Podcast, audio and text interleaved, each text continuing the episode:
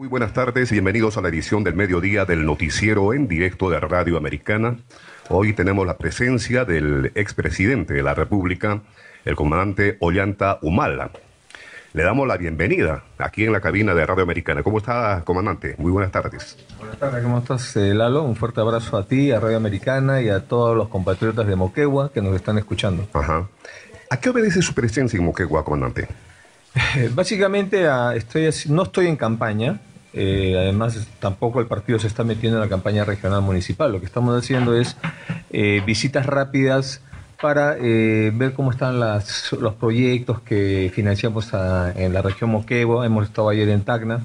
Eh, para conversar con la dirigencia y ver más o menos cuáles son las expectativas, cómo está cambiando Moquegua. Bueno, hay obras que efectivamente se dejó en su gobierno.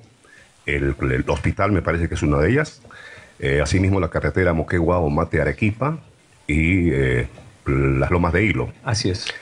Em, sin embargo, ninguna de las obras está totalmente concluida. El hospital, que este, falta su equipamiento, las lomas de hilo, que ha terminado siendo una obra inconclusa, y asimismo la carretera Moquegua-Materequipa, que está en ejecución.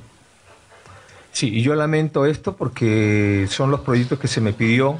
Eh, como tú sabes, yo he trabajado en Moquegua de Alférez en el año 84-85 y era otra la realidad de Moquegua y siempre tenía un cariño a Moquegua, un cariño especial. Es más, el levantamiento militar que hice en Locum el año 2000 me llevó un tiempo a estar en la zona de la provincia de Sánchez Cerro ¿no? y que me, me ayudaron, me protegieron.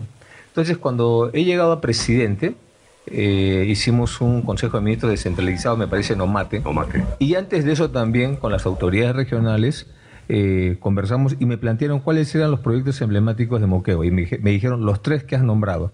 Y a los tres que has nombrado le hemos dado el presupuesto eh, que solicitaron. En el tema de la carretera Moquegua o Mate Arequipa, recuerdo que hubo problemas hasta el año 2015 porque no se concluía el expediente técnico. Sin embargo, eh, si más no recuerdo, con el actual presidente Vizcarra, que en ese momento era gobernador regional, inauguramos un tramo eh, de aproximadamente 20 kilómetros que lo hizo la región con plata del gobierno central, del Ministerio de Transportes y mm. Comunicaciones, eh, por, me parece que fue una modalidad rápida que la hizo la adjudicación, no recuerdo qué modalidad fue exactamente, pero la hizo el gobierno regional, eh, la dirigió, la administró, en tanto y cuanto le dábamos tiempo para que termine el expediente técnico para todo el tramo, que son creo que más de 100 kilómetros. En el tema de Lomas de Hilo, recuerdo que también nos pidieron el presupuesto, le dimos el presupuesto a la región y como anécdota creo que se le cambió el nombre porque el nombre traía problemas, ¿no? Y, en, Puno, en Puno había reclamos por eso. ¿no? Así es, así es. creo que era Pampa, no, no recuerdo ahorita el nombre. Pero en fin, eh, efectivamente hubo problemas con unas comunidades cercanas a Pasto Grande. Pasto Grande, ¿no? Entonces eh, se le cambió el nombre a Lomas de Hilo. Y en el tercer proyecto, que fue el hospital, que es la verdad, es un, debe ser un señor hospital, de acá voy a ir a darle una miradita. Hasta el último día de mi gobierno, creo que en el 2016, en uno de mis viajes al sur, paré en Moquegua para ver cómo estaba el hospital. Inclusive me tomé fotos con el personal que estaba allí. Les hemos dado el presupuesto completo al hospital, incluyendo el sistema antisísmico que nosotros emitimos una directiva y se le da la plata para que se haga. Entiendo, por lo que me han dicho algunos dirigentes, es que todavía está pendiente el funcionamiento por algunos temas pequeños, pero todavía no está funcionando. Esto me, hace me lleva a una reflexión, ¿no? que no basta con la asignación de fondos, sino también en los gobiernos regionales debe haber un equipo técnico que pueda gerenciar y administrar estos temas, porque son obras que se le entregó el presupuesto a, a las autoridades regionales, ¿no? Y desde el MTC, desde el Ministerio de Salud, hemos ido eh, chequeando de que las cosas vayan yendo bien. O sea, eh, evidentemente todo tiene que tener etapas de control y eso es lo que hemos hecho. Muy bien. Eh, ¿Cuál es la agenda que va a cumplir en Moquegua? básicamente es como te digo, voy ahora voy a estar un momento con dirigentes del partido. Tenemos obviamente como partido político saliente tenemos un desgaste tremendo mm. con todos estos temas que, hemos, que estamos viviendo. Eh, tenemos que eh, fortalecer, eh, fortalecer la, organización del partido, que es un partido pues joven, llegamos a gobierno en seis años. Y de acá viajo a Hilo voy a tener una reunión también con algunas organizaciones sociales y ya me regreso a Tacna para, para, para retornar a Lima. ¿Va a entrar en reorganización el partido? Bueno, mira, eh, yo te digo que desde que nació el partido siempre ha estado en permanente reorganización porque eh, tenemos, cada año tenemos nuevos dirigentes, yo espero que estos dirigentes ya eh, permanezcan, porque la verdad es que lo más fácil para construir, lo más fácil de un partido es inscribirlo conseguir las firmas, todo eso, eso es lo más fácil. Lo más difícil es construir cuadros, recursos humanos, cuadros políticos, dirigenciales, que trabajen por el partido y no simplemente por un puesto de trabajo si es que se llega a gobierno. Eh, como lo habrás visto, nosotros hemos llevado congresistas de, diferentes eh, en, el periodo 2006, 2011 y 2011, 2016 y la mayoría de, hecho, de ellos eh, se han apartado, ha habido el proceso este del transfugismo, pero el partido tiene que continuar. La, la, consolidación de un partido es un tema de tiempo. Si te das cuenta, por ejemplo, el partido aprista ya va a cumplir 100 años, el partido fujimorista está cerca de 40 años, el partido nacionalista tiene 13 años, ¿no? Entonces, evidentemente, el trabajo de organización interna es eh, permanente. Comandante, ¿cómo ve la política actual, la coyuntura que está viviendo el país? Bueno, yo lo que veo es varios temas, ¿no? El primer tema es que eh, nosotros vivimos un proceso de transición eh, a la democracia después de la dictadura de Fujimori, pero fue una transición inconclusa y a la vez mediocre, porque los mismos partidos tradicionales que están hoy día vigentes, la mayoría, y que participaron de la dictadura de Fujimori, convivieron, inclusive postularon, con, compitieron con él en el 95, son los que llevaron la transición. En esta transición hicieron dos cosas, básicamente convocar elecciones y proteger el modelo económico. El modelo económico que nos trae problemas, lo protegieron. Pero no se preocuparon de la justicia, que es lo que hoy día está eh, en los audios de la vergüenza, esta de la corrupción, que nos hacen recordar los vladivideos de Fujimori y Montesinos, nos muestra que el sistema de administración de justicia, que es Poder Judicial, Ministerio Público, la OCMA, el Consejo Nacional de la Magistratura, las Procuradurías, etcétera, todo está en crisis y hay unas componentes entre congresistas, eh, viceministros, eh, empresarios, periodistas, eh, jueces y fiscales. Entonces, todo esto nos hace ver que no hemos concluido la transición verdadera a una democracia. Ahora bien, después de décadas también estamos viendo que toda esta inestabilidad política está afectando la economía. En el mes de junio, la economía del Perú ha crecido 1.8%, por debajo de las expectativas. Hoy día, el Banco Central de Reserva está planteando una expectativa de crecimiento de 4%, pero con tendencia a la baja. Es decir, estamos en esta situación cuando el mundo está, eh, los precios de los minerales están altos y el Perú podría estar en un crecimiento de 6%. Eh, y sobre esto, tienes un problema acá que el que está gobernando el país es el legislativo, a través de la señora Keiko Fujimori, y quiere someter al presidente Vizcarra, ¿no? A, que se subordine, como lo hizo en su momento Kuczynski, que terminó siendo vacado. Entonces, el presidente Vizcarra ahorita le quedan poco menos de tres años de gobierno. Eh, ¿Qué es lo que va a plantear y qué es lo que va a hacer? es el reto, porque en realidad el, eh, lo que tenemos es un presidente que entra a, raíz de la crisis del, presidente Kuczynski, pero no tiene partido. Él es invitado de Peruanos por el Cambio. Y tienes una bancada en el Congreso minoritaria que es Peruanos por el Cambio, que no tiene un líder en el Ejecutivo. Entonces, tienen que juntarse. Y tienes una bancada mayoritaria, que es el Fujimorismo, que es el que está preparando la cancha para el 2021. En todo ese escenario, el presidente Vizcarra me parece que ha tenido una salida interesante, que es plantear un referéndum. Pero en mi opinión, ese referéndum es tímido. ¿Por qué? Porque en realidad el Ejecutivo está débil, no tiene bancada en el Congreso. Nosotros hemos tenido una bancada, no teníamos una bancada mayoritaria, y, aún con una bancada nos hemos batido con el fujiaprismo, e inclusive en el último año perdimos la mesa directiva. Entonces, eh, está planteando un referéndum para modificar el Consejo Nacional de la Magistratura, que es, que es una parte pequeña de todo el sistema de justicia en el país. Lo que creo que, y le recomiendo al presidente Vizcarra, es que más bien convoque una asamblea constituyente para construir una nueva constitución, porque hoy día la gente, más allá del modelo económico, que es importante también corregirlo, también más importante es reconstruir el sistema de administración de justicia ladrillo por ladrillo. Y eso no se puede hacer con una reforma. Lo que ha dicho el, presidente y lo que no, no, ha dicho la prensa, o lo, que nadie lo ha dicho mejor, mejor dicho, es que eh, la reforma del sistema del Ministerio Público y del Poder Judicial no se va a ver en el referéndum. Lo que se va a ver, eso se va a ver en el Congreso. Y con este Congreso que tiene cuatro condenados, tiene la calidad que ustedes ven del Congreso, que van a reformar el sistema de justicia. Entonces, concluyendo, aterrizando, tenemos que la necesidad hoy día, porque hay un momento constituyente de plantear una nueva constitución, y eso lo puede hacer el presidente Vizcarra. El referéndum no es malo, pero es tímido, y no sé si va a poder resolver las cosas en el corto tiempo. En tercer lugar, tenemos eh, a la señora Keiko Fujimori, que en la práctica está gobernando el país y está acomodando la cancha para el 2021. Ahora, eh, el ministro de Justicia, que también es moqueguano, Antonio Ceballos, ha, denunciado que eh, habría una persecución política contra el presidente Vizcarra. ¿Desde su óptica también preside eso? Yo lo que creo es que el, ministro Ceballos debe, debe, debe, decir bien las cosas. La persecución política recién ahora él la está señalando cuando lo han tocado su presidente y su paisano, ¿no? Pero cuando a, mi esposa Nadine, a la compatriota Nadine y a mí nos han metido presos por simplemente eh, dichos, sin ninguna prueba, y nos han eh, casi 10 meses de prisión preventiva, estando la señora Keiko Fujimori y el señor eh, Alan García comprometidos con actos de corrupción y no les pasa nada, ahí sí se ha quedado callado, no ha dicho que hay persecución política. Entonces, a mí me parece Primero que hay jueces y fiscales, de estos que están saliendo en audios, que le tienen miedo a ponerle una medida restrictiva a Keiko Fujimori y a Alan García.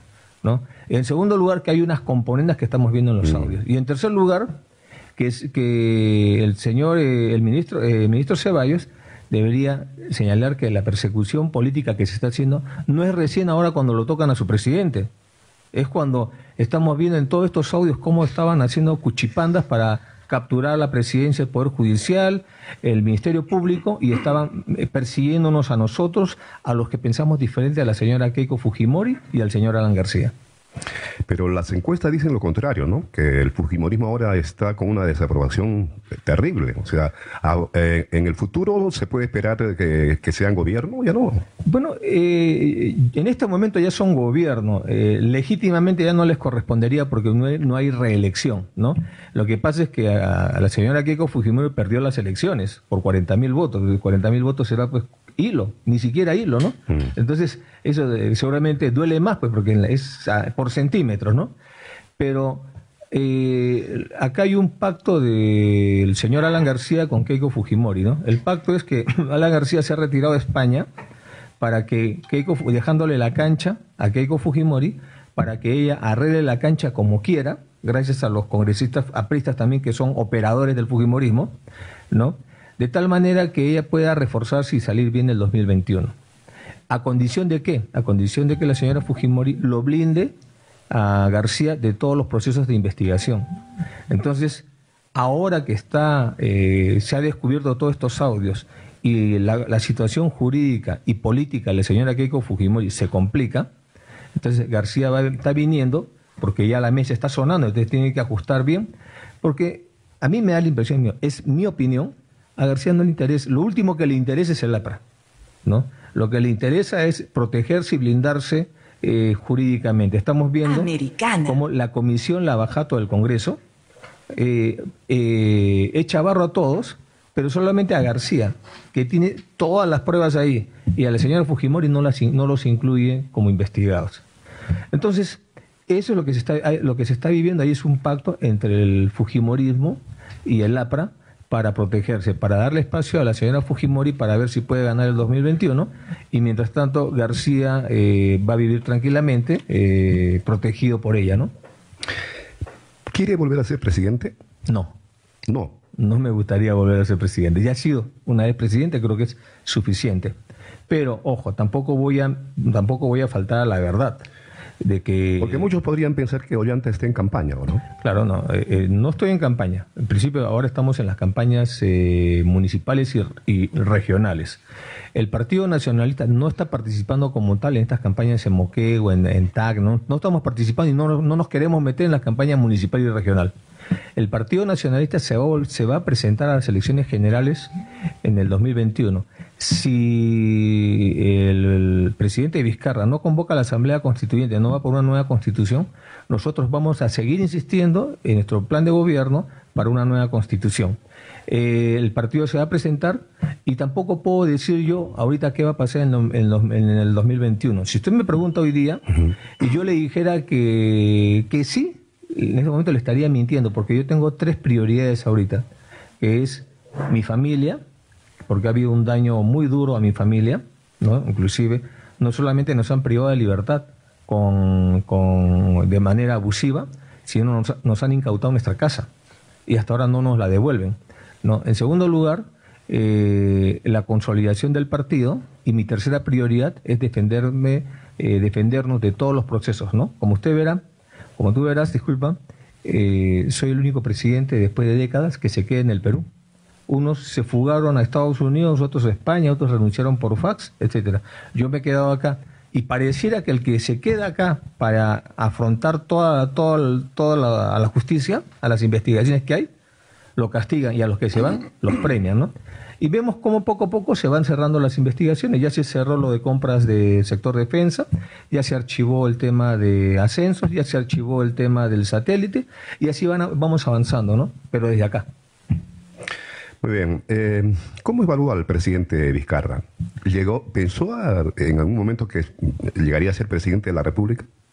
Eh, a mí me parece que... Porque tú, tú tuviste buena, buena, relación con Martín Vizcarra, ¿no? Yo, yo he tenido buena relación con Martín Vizcarra, me ha parecido un gobernador regional eh, preocupado por su región, y como yo he trabajado en Moquegua, entendía las necesidades de Moquegua. Moquegua es, bueno, ¿para qué diagnosticarlo? Ustedes la conocen mejor que yo, ¿no?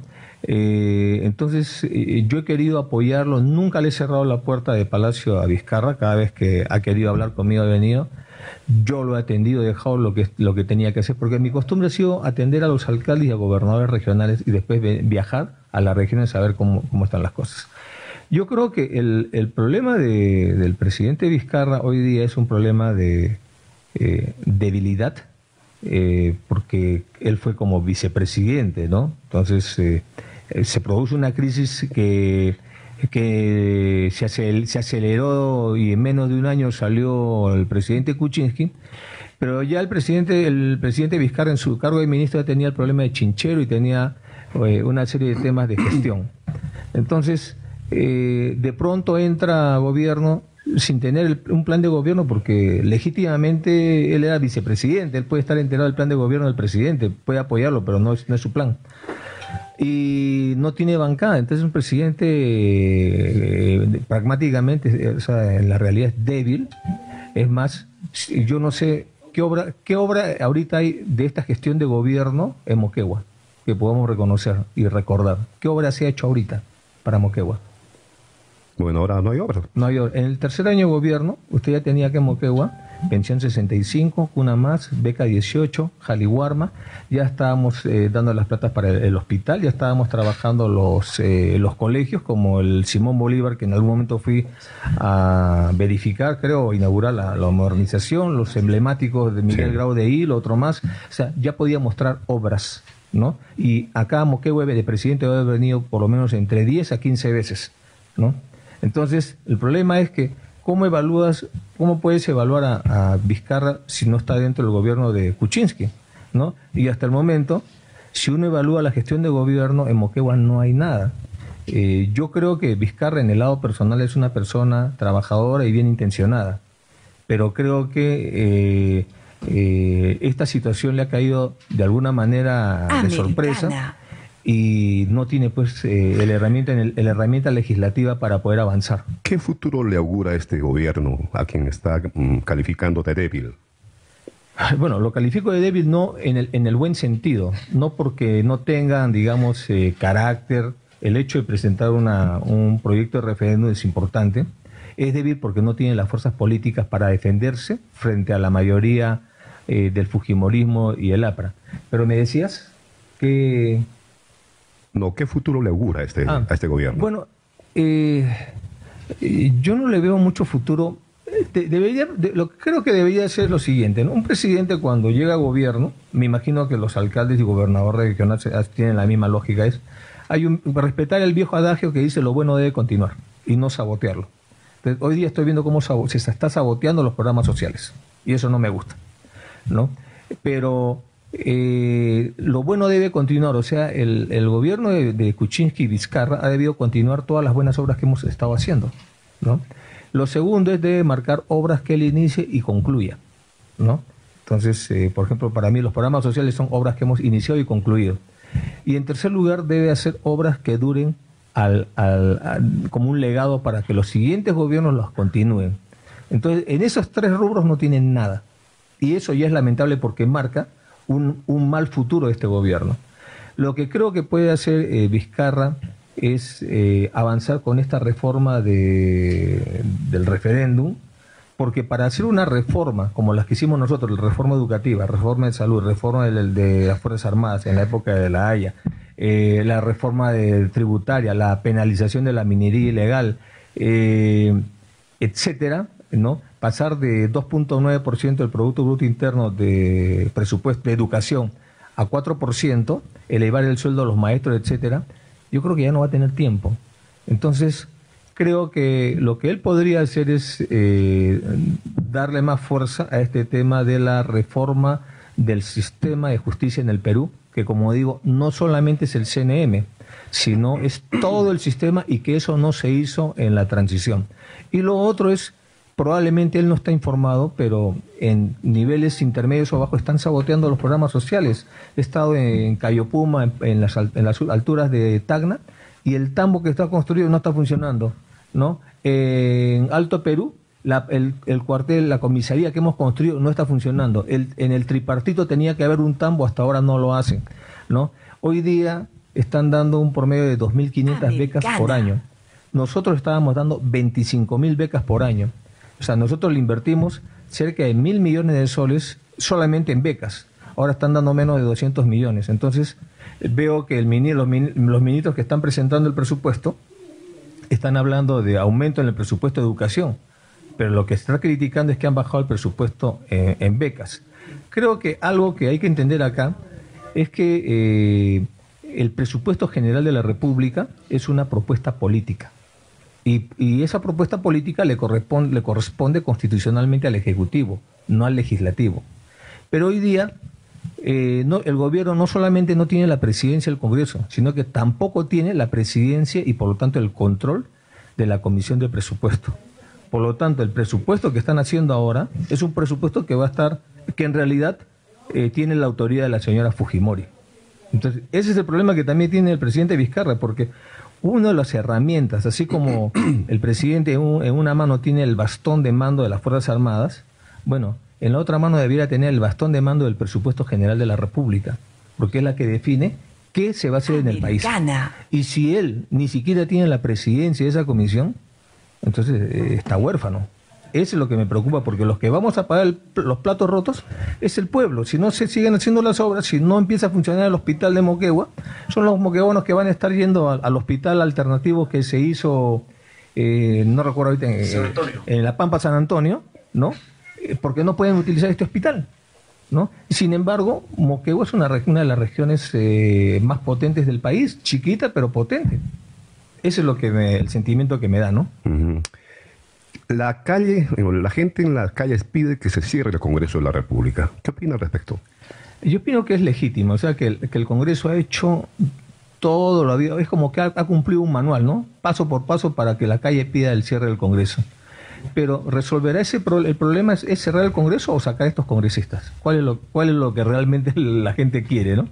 Entonces, eh, yo creo que por ahí el presidente lo que puede hacer es una acción de confianza ¿no? Si es que no vale el referéndum, ¿no?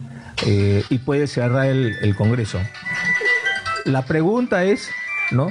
Si el presidente Vizcarra no tiene, no tiene un partido, no tiene una bancada, ¿cuál sería su propuesta de lista parlamentaria? Si no tiene bancada ni, ni partido. Entonces, ¿está preparado para esto? ¿O va a quedar más solo todavía de lo que ya está ahora? Si le hubiese tocado esta coyuntura, ¿usted habría cerrado el Congreso? Yo, yo se lo dije a los congresistas y se lo dije al premier de turno. Si se produce esto, cerramos, eh, pedimos eh, una acción de convenio y cerramos el Congreso y convocamos elecciones. Lamentablemente, en las mismas bancadas no apoyan esta medida porque se quedan sin su sueldo. Y es un tema doméstico, ¿no? Muchos congresistas, que, sobre todo los que vienen de regiones del interior del país, llegan y lo que hacen cuando con su primer sueldo del Congreso se compran a plazos su carro o su departamento a plazos. Por lo tanto, si cierran el Congreso, se van a quedar desocupados y le van a quitar su departamento, su carro. Hasta esos problemas se ven en el Congreso de la República. Entonces, si yo hubiera tenido la, la oportunidad que tiene hoy día el presidente Vizcarra, porque, a ver, que alguien conteste el teléfono. A ver, por favor. Continúe, comandante, continúe. Si eh, yo hubiera tenido esta oportunidad del presidente Vizcarra, que yo no la tuve en mi gobierno, porque en mi gobierno no hubo esta crisis de, deslegitimidad de las instituciones como la que se está viviendo hoy día, yo no, yo no perdería el tiempo en hacer un referéndum para modificar eh, tres artículos de la Constitución.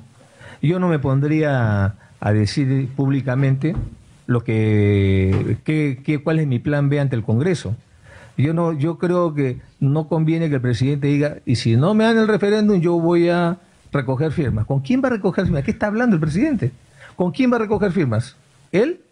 ¿Con quién va a mandar a la policía a recoger firmas? ¿Va a mandar a trabajadores de los ministerios a recoger firmas? Está prohibido, no puede hacerlo. Y además se equivoca porque la recolección de firmas para, para una iniciativa legislativa no es para reformar la constitución, es para reformar una ley. Está, está equivocado el hombre. Lo que tiene que hacer el presidente es convocar a una, a una asamblea constituyente y tiene que buscar el mecanismo más eficiente y más firme, más firme para, que, para que lo haga. Eh, yo, en retrospectiva, con la experiencia que he tenido, se lo digo de todo corazón, con toda la sinceridad y cariño que le tengo. ¿Por qué? Nosotros quisimos hacerlo en el 2006 y no ganamos las elecciones. Y llevamos la misma propuesta a la, segunda vuelta y no ganamos las elecciones. O sea, eh, quisimos la, planteamos al país la Asamblea Constituyente y el cambio constitucional en la primera y segunda vuelta del 2006 y no ganamos. En el 2011 lo planteamos en primera vuelta y no tuvimos mayoría eh, calificada, nos dieron 32%. Quiere decir que había un sector muy importante de peruanos que no estaban convencidos de esta propuesta. Y tal vez ahí el error fue que nos concentramos en el cambio del modelo económico y no vimos tanto el tema de la justicia. Pero hoy día eh, el problema principal ya no es, es el, modelo económico, es, hay, que, hay que reformarlo, sí, pero el problema más importante es la justicia, porque sin justicia no hay democracia. La inseguridad jurídica que vivimos hoy día los peruanos es atroz, todavía sabiendo quiénes, quiénes, quiénes son la calidad de estos que nos, que nos juzgan y que nos pueden meter a la cárcel. Y yo se lo digo, estoy completamente seguro que la prisión abusiva, la prisión preventiva abusiva para Nadine, para mí, dejando a mis menores hijos eh, en una situación precaria y ahora sin casa, ha sido estas componentes y estas muchipandas de este, de este tipo de gente que han llegado, Dios sabe cómo, a estas instancias de, de, la Administración de Justicia. ¿Durante su gobierno no había la misma sospecha de cómo se manejaba la justicia en el Perú? No, habían sospechas, sí. Inclusive nosotros planteamos al presidente del Poder Judicial en su momento la reforma del sistema de justicia y logramos hacer una reforma acompañada de un aumento salarial muy importante para jueces y fiscales. Esto me parece que fue en el 2013. Eh, logramos el acuerdo de todos los jueces supremos, de la Sala Suprema, para hacer esta, esta reforma, ¿no?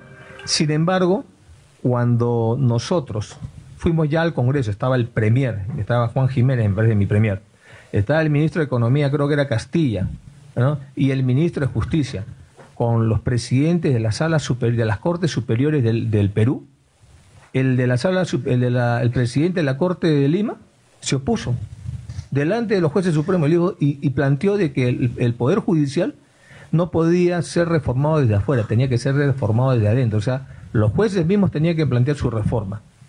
Se armó todo un bolondrón. Americana. Y al final lo que salió fue una reforma del sistema de justicia pero que en la práctica solamente era un aumento salarial, ¿no?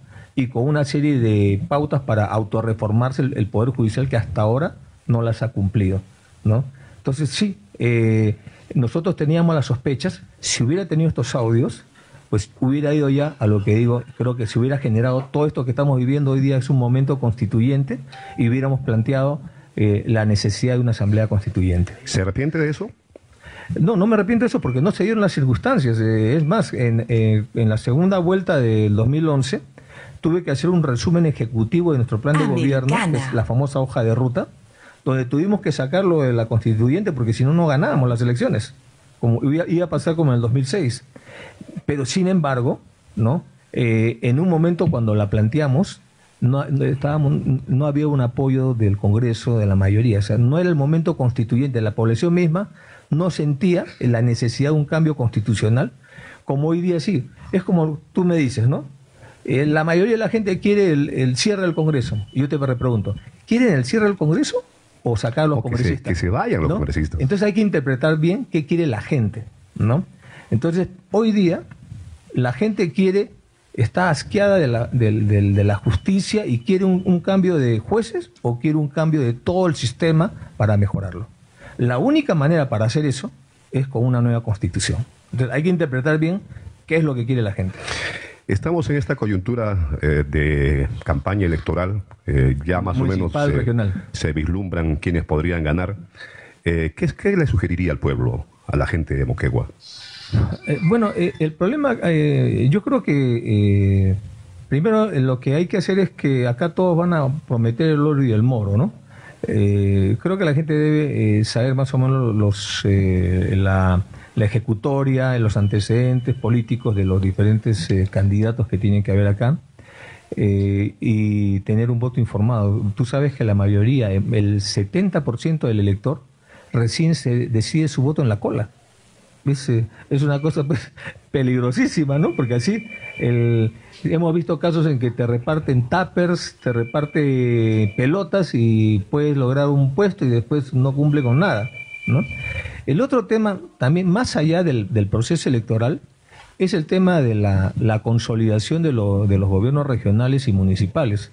El problema que tenemos es que la ley de descentralización fracasó, ¿no? Tuvo una buena intención, pero crearon, pues, eh, eh, montaron estructuras de un gobierno regional en departamentos, ¿no? Entonces, tienes Loreto, gobierno regional, Tumbes, gobierno regional, Tacna, gobierno regional, Moquegua, gobierno regional, todos.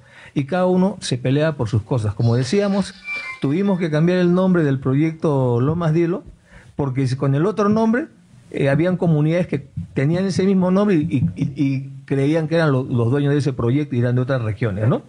Entonces, eh, lo que tenemos hoy día son gerentes, funcionarios, burócratas Creo en gobiernos regionales que, se, que, se le terminar, que, que ganan 2.000 soles, 3.000 soles y están administrando proyectos de 100 millones de soles. Entonces también hay un problema de falta de capacidad de ejecución, de gestión de los gobiernos regionales.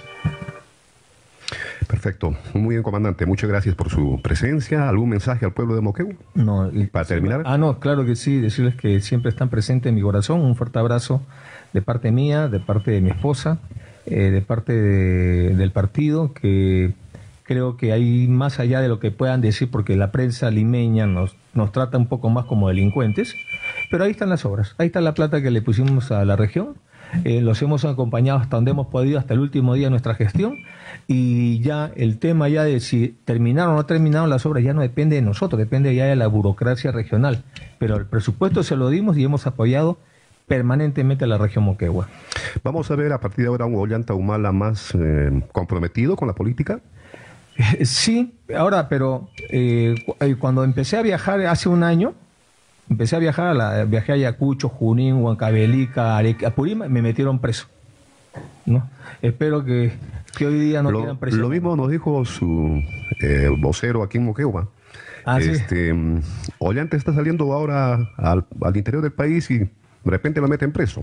Eh, Bueno, la vez pasada sucedió así. Comencé a salir a hablar sin meterme en las campañas regionales y, me metieron preso. Ahora, ahora mismo tengo que estar informando a la fiscalía dónde estoy.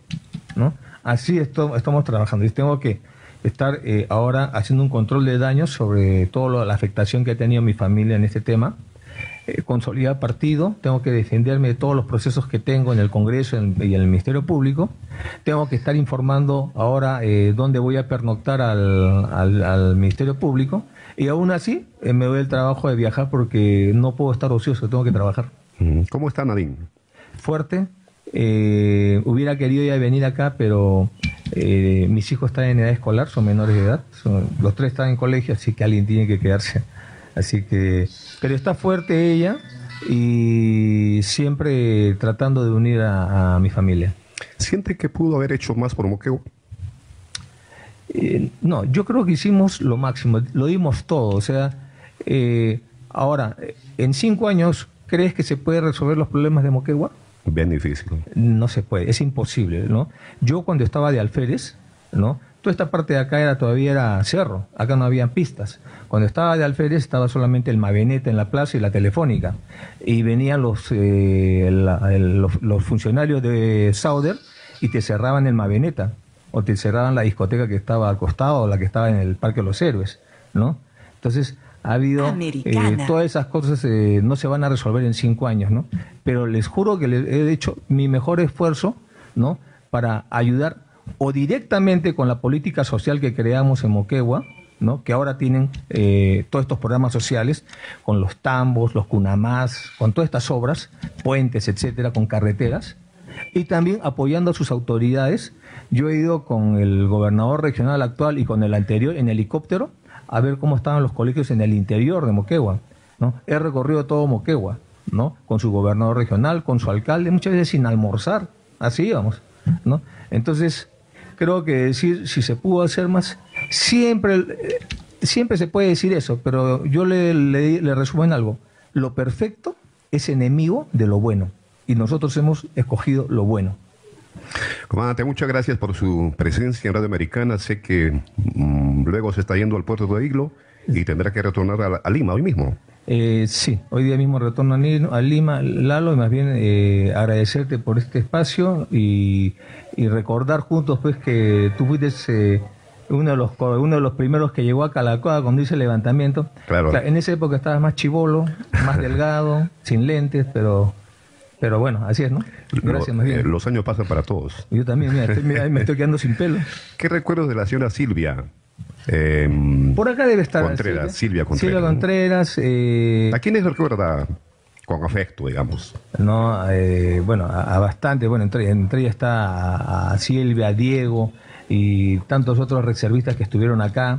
A los compatriotas de Calacoa, tengo por ahí ahijadas. Lo están escuchando ahorita en Calacoa. Bueno, ¿a qué viene? Ahí, debe estar escuchando Rojitas, el alcalde de Calacoa, ¿no? Ah, ¿está de, está de alcalde? No, no, ya no, ya no. Ah, ya un fuerte abrazo a los, todos los que me, acogieron. Yo estuve, yo estuve durmiendo en cuevas esa vez. He cruzado el Tixani. ¿Qué altura tendrá el Tixani? ¿4.500? Por lo menos. Ya, yo le cuando, cuando el ejército de, de Vladimiro Montesinos y de Fujimori hicieron el cerco en Calacoa, en todas estas zonas, eh, yo crucé el Tixani de noche, hemos cruzado eso de las 12 de la noche. Un friazo, ¿no? Pero si no es por la población altoandina, o sea, eh, hasta hubiera muerto, ¿no? Lo estaba buscando el general Hermosa, ¿no? El general Hermosa, el general Cano, mm. estaba el general Bardales, no me acuerdo quién estaba acá en Moquegua, había un general también, ¿sabes? Y la cosa es que llego clandestinamente a Moquegua, ¿no? Y me encuentro con Nadine en la iglesia de Moquegua. Ahí me he encontrado, estaba el padre Garaycoa, ¿puede ser? Monseñor, Monseñor, un, gran hombre, ¿no? y no había dormido varias noches ahí. Ahí he dormido un par de horas ahí en la iglesia y yo veía los soldados de Locumba, de Tacna, de, Arequipa, en Moquegua. Las calles estaban llenas de soldados, ¿no? Y de ahí más bien hemos viajado eh, de manera clandestina, hemos viajado a Tacna, ¿no? Y yo ahora no, no, faltaré a, la verdad, pero quiero agradecer a la memoria del Monseñor Garaycoa que él me llevó. ¿no? Eh, fue una de, los, de las personas que se puso del lado del pueblo ¿no?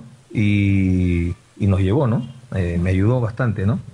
Eh, eso y también un tema que me dicen que están en redes, el tema del gas. Si me das un minuto para aclararlo, ¿no? Por favor. Porque nosotros ofrecimos el gas barato Y por ahí uno de los dirigentes de izquierda, porque fueron los dirigentes de izquierda con nosotros, ponían el gas a 12 soles. Ya, ya en ese momento estábamos en campaña, ¿no? Pero miren lo que hicimos con el tema del gas. Hicimos tres cosas importantes. El gasoducto surperuano, que lamentablemente hoy día está detenido en un 33 a 35%. El gasoducto surperuano iba a llevar el gas, iba a masificar el gas natural a toda la macrosur. Porque hoy día la macrosur paga más caro el gas que en Lima, porque el gas del Cusco se va a Lima y después regresa a la macrosur. ¿no? Entonces, nosotros logramos avanzar con este proyecto, hicimos un concurso y no como lo hizo García, entregándole a dedo a una empresa brasileña, a Odebrecht, entregándole a dedo. Eso lo corregimos porque era corrupción, corrupción pura y dura. Con eso íbamos a masificar el gas. Y eso está ahí, eso debe avanzarse. El segundo tema que encontramos nosotros fue que las conexiones de gas doméstico solamente habían 30.000 en Lima. Nosotros la dejamos a fin de gobierno en medio millón, entre Lima e Ica. Hicimos el primer gasoducto en Ica y el gas que viene a domicilio, eh, equivalente a un balón de gas de 10 kilos, vale menos de 12 soles. Eso ya lo hemos demostrado técnicamente. Ya ahora entiendo que hay 600.000 peruanos, pero Vizcarra debiera estar ya en un millón. Eso es lo que, esas cosas podría avanzar Vizcarra. Y el tercer tema que hicimos fue el FISE, el Fondo de Inclusión Social Energético, que entregamos vales de 16 soles, de subsidio de 16 soles por mm. cada balón de gas, a más de un millón de familias. Hemos entregado esto a la gente más pobre. Entonces, sí hemos avanzado en la política del gas barato. Obviamente, como, como dijimos, en cinco años no se pueden resolver todos los problemas, ¿no? pero avanzamos, pero esto podría avanzar eh, Vizcarra. Hoy día el FICE está, acumulando cientos de millones de soles que podría hacer una expansión para que el FICE alivie a, la familia, a las familias que todavía no tienen eh, la economía doméstica, ¿no?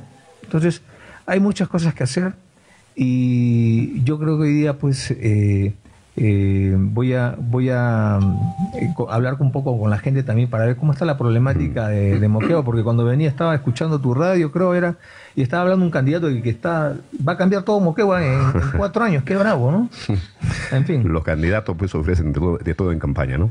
La cosa es ser responsables, ¿no? Y yo creo, sinceramente, que he sido responsable, he dado todo lo que he podido dar, ¿no?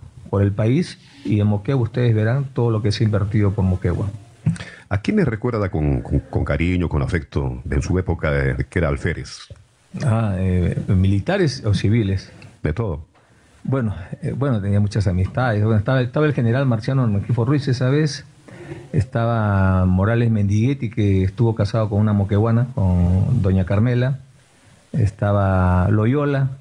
En esa época habían amistades. Teníamos eh, una señora Corina, que me parece que vivía más, más abajo acá. Eh, estaba la familia Maura, estaba la familia Villegas, eh, había un cubano, creo, casado con una hindú, una Sandy, creo que era, eh, los dueños de la bodeguita, creo que eran. la bodeguilla. La bodeguilla, ¿no? Mm, los quesos. Los quesos ahí. había unas familias de Tumilaca, ¿no? ahorita no, tengo los nombres exactamente. Me acuerdo que una vez, bien, justo le contaba a un amigo la anécdota que nos fuimos a, Tacna para ver un, espectáculo que había llegado a Tacna y eh, terminaba a las 12 de la noche y perdimos el último carro que venía a Moquegua. Y a las 5 y media, 6 de la mañana salíamos a hacer entrenamiento físico. Así que hemos tomado un carro para Arequipa que nos dejó en Montalvo, De ahí hemos tenido que ir corriendo porque e, ahora yo veo, hasta hay un hotel Casandina. En esa época era chacras nada más. Entonces, como había todavía perros, hemos estado corriendo desde el Montalvo hasta el Mariscal Nieto donde trabajaba yo, hemos llegado de frente a cambiarnos en buzo y a salir a correr igualito con la tropa, ¿no? Entonces, recuerdo también eh, que una vez un soldadito se nos desertó, ¿no? ¿Por qué? Porque este soldadito era un requisitoriado de Arequipa. Y por eso hemos estado acá un, todo un faenón acá buscándolo al soldadito y como al Pérez me, me sancionaron creo cuatro días.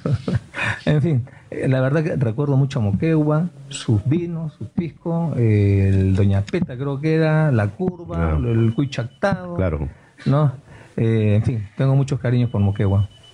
Bienvenido, comandante. Muchas gracias. A ti y un abrazo fuerte a toda la familia moqueguana. Gracias. El expresidente de la República, Ollanta Humalatazo, estuvo en los estudios de Radio Americana. Una pausa y volvemos.